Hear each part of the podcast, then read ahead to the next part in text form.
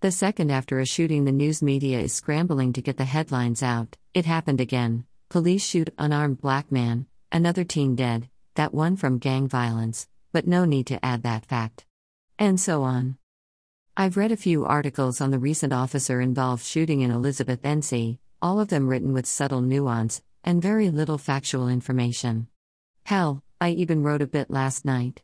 Until the body cam footage is released, there's no need to speculate further. In other news related to the title, stocks plunged deeply thanks to President Biden's shot across the bow with capital gains tax news. I don't have much in stock, but what I do just went negative the risk you take. One thing besides death and taxes, Democrats are really bad for business. When AOC takes over, we will all be eating Soylent Green. If you are too young, Google it. So, black members of our communities feel as if they are being hunted and killed at every turn by police, and I could sit here and provide all the statistics on why that isn't true. You can find the information fairly easily online within a few clicks. But I would rather address the people claiming these deceptions as facts. The national news media, the federal and state governments, and the NAACP as well as BLM. The last two are obvious, they have profited one hundreds of millions of dollars, easily found information as well. So why the governments? Well, when you present yourself as a savior, you must have a victim to save. Enter old white men who handpick a young mixed race law enforcement member to help bolster the black vote. Find some members of the same party parading themselves in front of a podium every time a police involved shooting happens, but only when the person shot is black, to stand there and fake outrage. The Oscar goes to Nancy Pelosi for her portrayal as someone who cares in on the steps of the Capitol.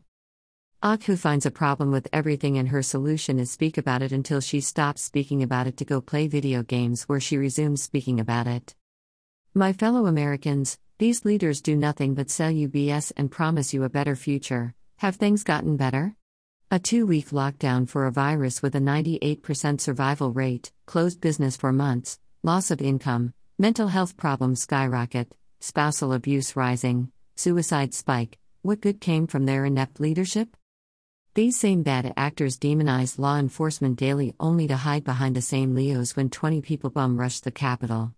They will stand there and talk about how they feed you and take care of you, only after they hand out hundreds of millions of dollars to other countries first. This is your fault, and mine. We elected these criminals, we are to blame. They cannot be allowed to stay in office for life, they must be voted out. You can yell and scream about change all you want, but it will not happen while these people are in office, from either side.